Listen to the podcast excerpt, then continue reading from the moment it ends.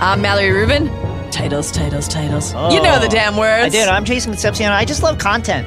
It is technically still spring and it is hot, but not the hottest, Not the which hottest. means it is time to board the Hogwarts Express and head to binge mode Harry Potter on the Ringer Podcast Network. Term begins on Monday, June 11th. And in our first week, we'll be taking our gillyweed and diving deep. So Each day, like Harry, into the lake during the Triwizard Tournament, this time into Sorcerer's Stone. And over the rest of the summer and into the fall, we will be mounting our brooms and hmm. soaring through the rest of the Harry Potter canon, exploring every book in great detail, and every movie and myriad other facets of the Harry Potter universe, from Quidditch to theme parks and beyond. Check out our Twitter feed at binge underscore mode, aka the underscore, and our Facebook group for specific scheduling information. And please subscribe to our feed on Apple Podcasts, Stitcher, Spotify, or wherever you get your podcasts. And if you're excited for binge mode Harry Potter, as Ron is every time he sees the beautiful Madame Rosmerta, mm-hmm. please rate and review us five stars only.